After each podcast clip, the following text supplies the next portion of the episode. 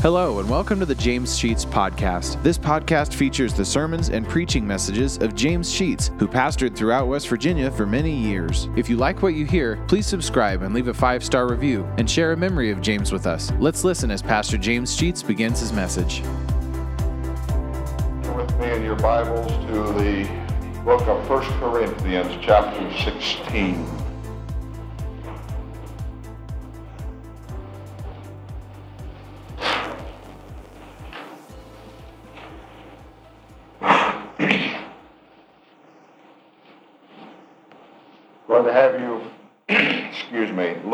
Just verse 9. Uh, let's do verse 8 and 9. I'll explain some of the early portions of the scripture. This is Paul speaking to the Corinthians through a letter that he wrote to that church about his future travel intentions. He was going to spend the winter with the people of Corinth, but he tells them that first, here in verse 8, I will tarry at Ephesus until Pentecost, for a great door and effectual is open unto me, and there are many adversaries. If you would read that ninth verse from the Revised Standard Version, you would find that it reads this way A wide door for effective work has been opened to me. A wide door of effective work has been opened. I've entitled the message this morning, The Land of Beginning Again. This is New Year's. We have talked about resolutions, and some of you have made some.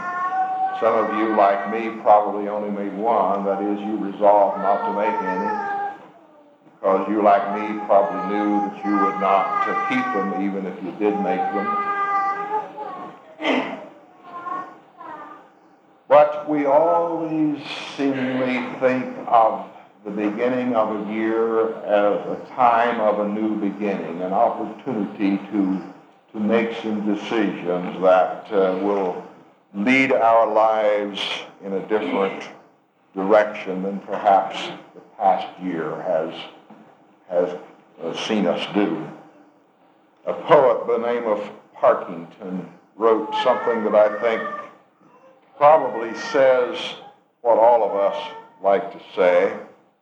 He wrote these words, I wish that there were some wonderful place called the land of beginning again, our mistakes, all our heartaches, and all our poor, selfish grief could be dropped like a shabby coat at the door and never put on again. I wish that. I wish that all my mistakes this last year, all my heartaches, would simply be just shucked off like a dirty coat and step into a new year with all those things gone and never have to put them on again. But I realize that even if we would do that, that we would find new coats that we would call heartache and selfishness and pride and mistakes and sin that we would have on before the year's over and next year we will wish the same thing that we could take off the old, dirty coats and put on a new one.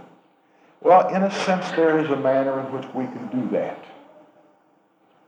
That we can resolve to start afresh, anew.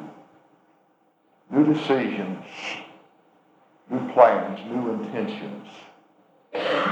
Because we have had a door open for us that we can go through we can make those decisions as we enter the door of a new year and resolve honestly and sincerely to make those decisions that will not find us a year from now wishing that we could go again to the land of beginning again. We all have a desire to do better. I have never heard anyone state that his resolution was to be bad this year or to take up some habit that is undesirable. I have never heard anyone resolve never to go to church this year, never to say a bad word, never to give any more money to the church. Those things don't seem to enter our mind. It is a desire to do and to be better. To find a place where we could start all over again and forget the past and do nothing but look forward to a fresh slate.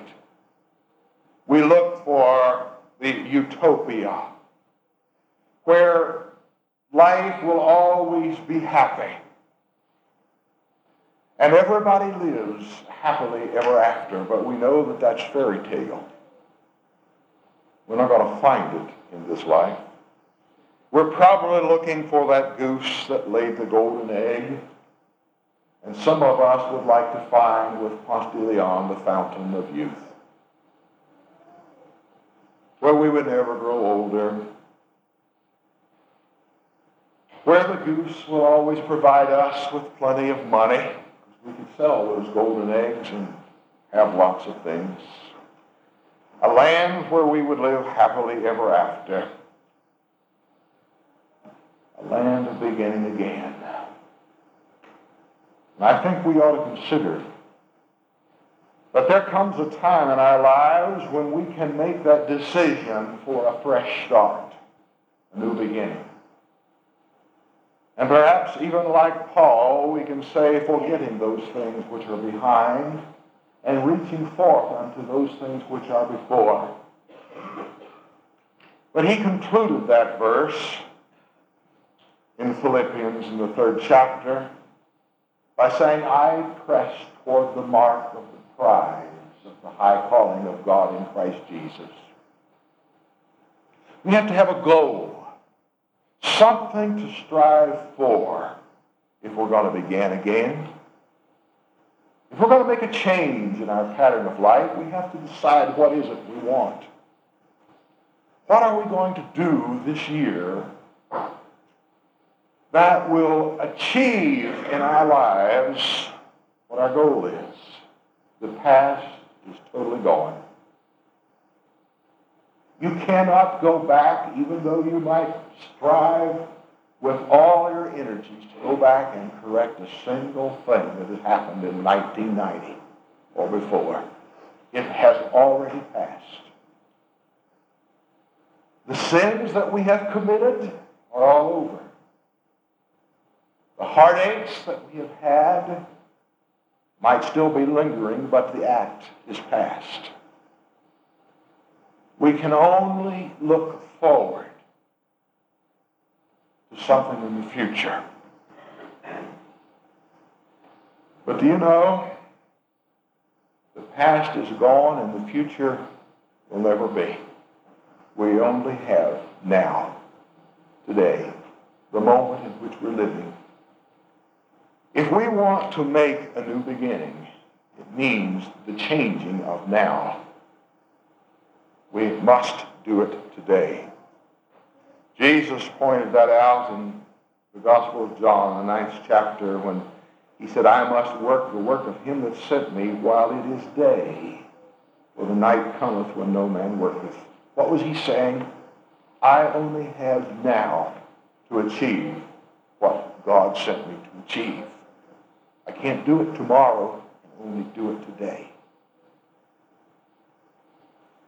And we must get out of that frame of mind like Scarlett O'Hara and Gone with the Wind, and when she was always going to think about it and do it tomorrow. Well, there is no such thing as tomorrow. It's only today. Paul said to the Corinthians over in the sixth chapter of Second Corinthians, Behold, now is the acceptable time. Now is the day of salvation. I've heard it stated so many times, I'm not ready yet. Tomorrow, next week, next year, I'm going to become a Christian. Tomorrow, next week, next year, I'm going to start doing things better. Tomorrow, next week, next year, I'm going to start going to church. Tomorrow, tomorrow, tomorrow, we put our things into the, into the future. We understand that maybe we can get rid of the past to some degree and turn our attentions on tomorrow, but I want to suggest to you that all we have is today. Someone by the name of John Oxenham wrote a little thing. Says this, But once I pass this way and then no more. But once then the silent door swings on its hinges, opens, closes, and no more I pass this way. So while I may, while with all my might I will essay sweet comfort and delight to all I meet upon the pilgrim way. For no man travels twice the great highway that climbs through darkness up to light, through night to day. Yes, that's all we have, is the next step. The one beyond that does not come until we have taken that first step. It is today, and that's all we have. I would suggest to you two basic things. One, that you reflect on yesteryear for a little bit for the purpose of seeking God's forgiveness of all that which transpired that was against his will. That you seek peace today with him for all of the past. That you seek peace with brother and sister, friend and neighbor, saint and sinner. Set things right today and then forget the past, except to use it as a building block, a stepping stone for a better tomorrow. And secondly, I would suggest that you not be worrying about the future. Not to say that we ought not plan and make preparations for it, but that it ought not to be an obsession with us in that we are going to do something better tomorrow Jesus said in Matthew chapter 6 in that very famous Sermon on the Mount, take no thought for tomorrow, for tomorrow will take thought for the things of itself. Be interested and concerned in making decisions and living uh, decisions today. Build upon what was wrong from yesterday and intend for it to be better tomorrow, but do it today. That's the pattern of life that the Scripture establishes for. Now, we're not saying that as one does this, that everything's going to become easy. You know, one of the mistakes that many people make in becoming a Christian is thinking that now that I am a Christian, everything's going to be easy. Some of you have discovered that after you became a Christian, you faced the most difficult trials in all of your life. Do you know why? When you were not saved, sinning uh, didn't seem to matter. But listen, a sinner cannot, uh, let, me, uh, let me repeat myself, uh, correct that, I made a mistake. A Christian cannot sin without trauma.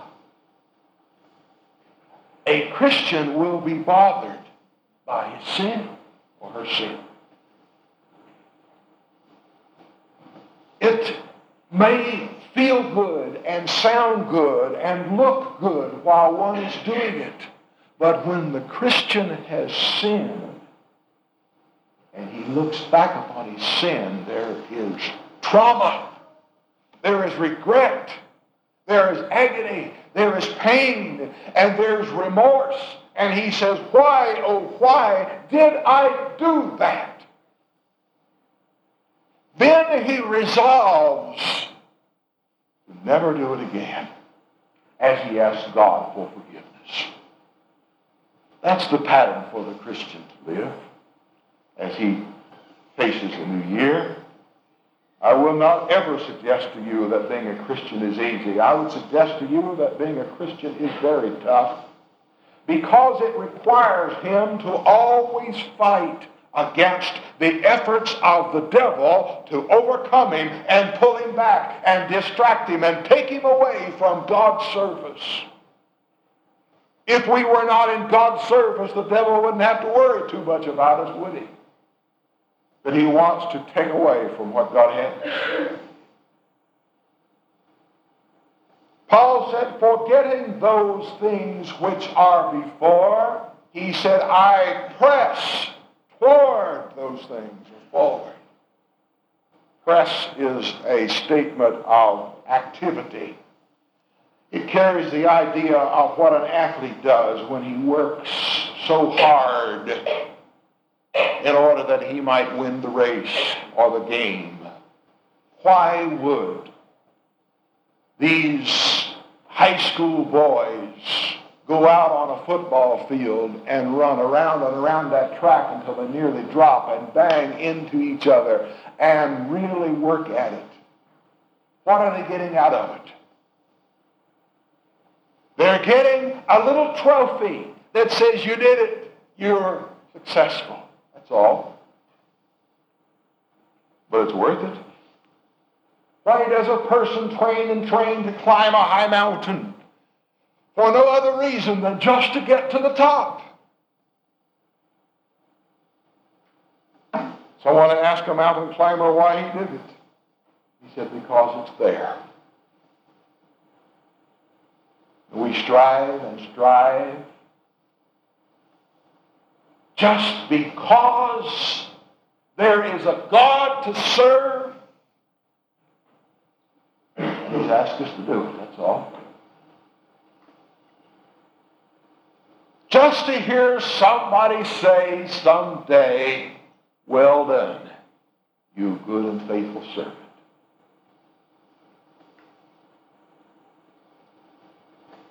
We stand somewhat at a crossroads, or let me put it in perspective of what I want to say today. We stand in the doorway. And our choice is ours to step through the door or to close it and not go through. We can simply drift along here in 1991 and take it easy. The end of the year had nothing to show for our lives.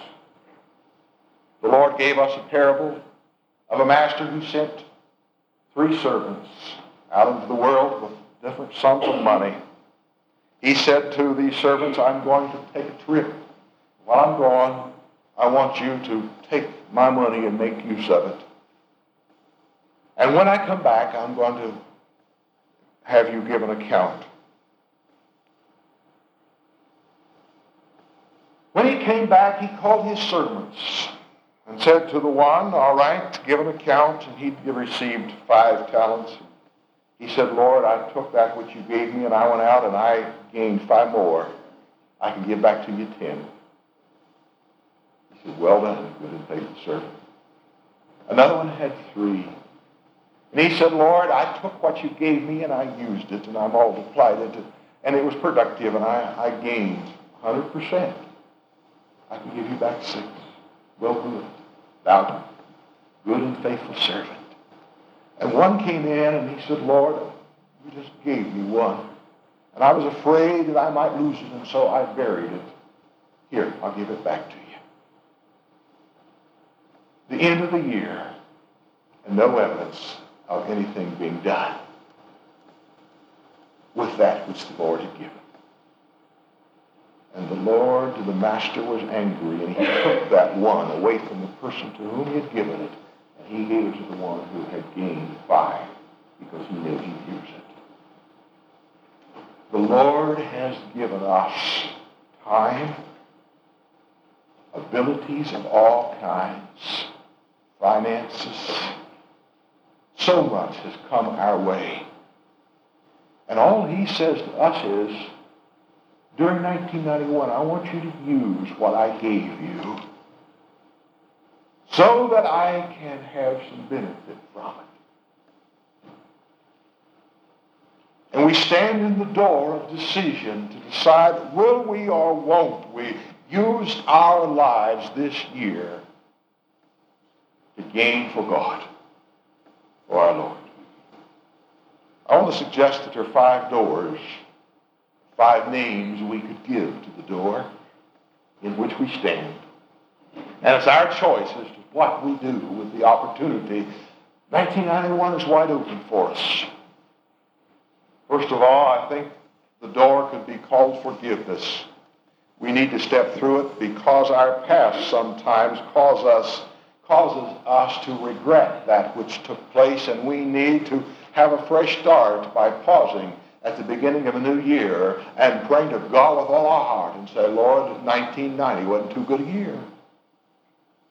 The way I used it.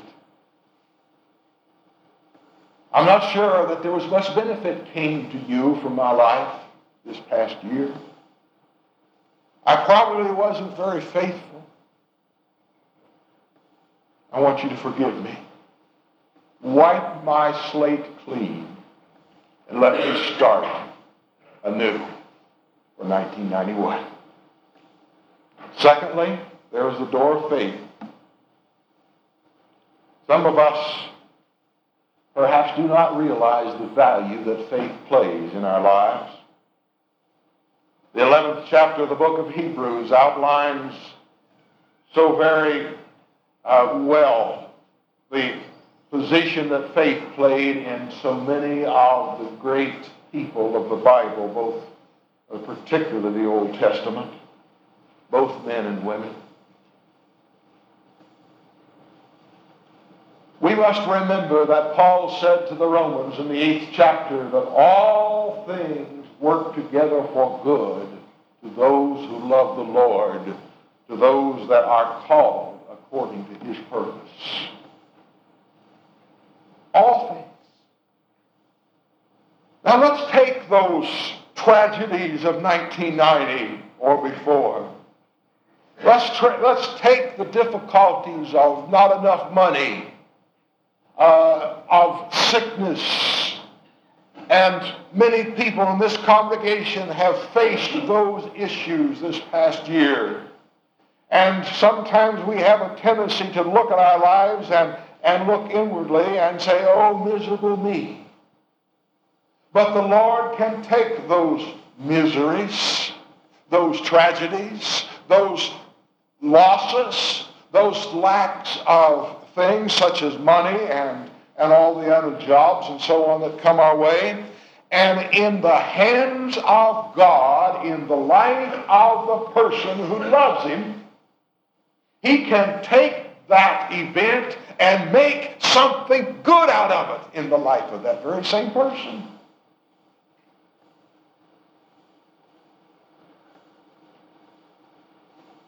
Do we believe that?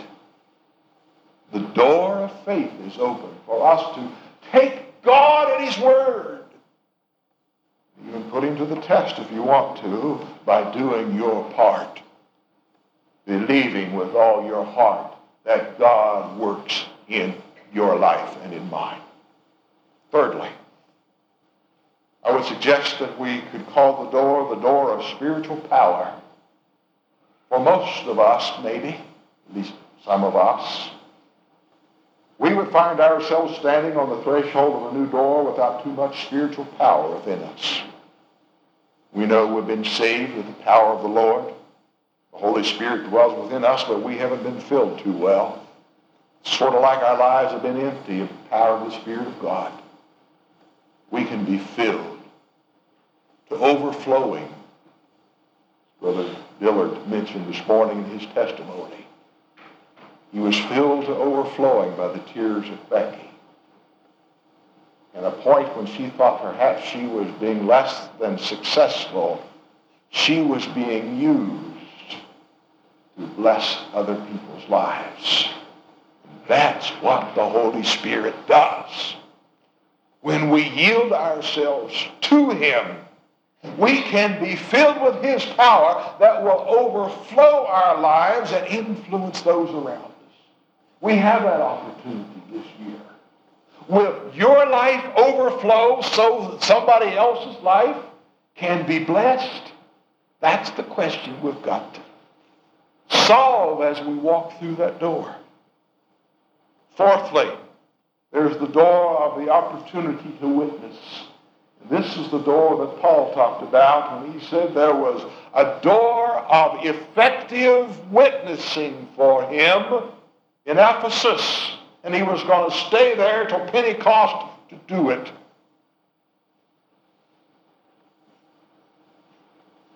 If each one of us would do what Brother Don said this morning in the opening part of the Sunday school service, each one bring one, win one. What a blessing there would be.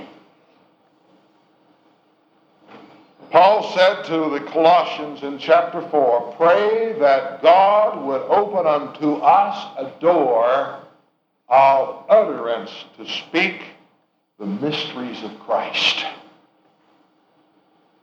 Maybe we ought to pray as we stand in our door this morning that God would open to us the opportunity to witness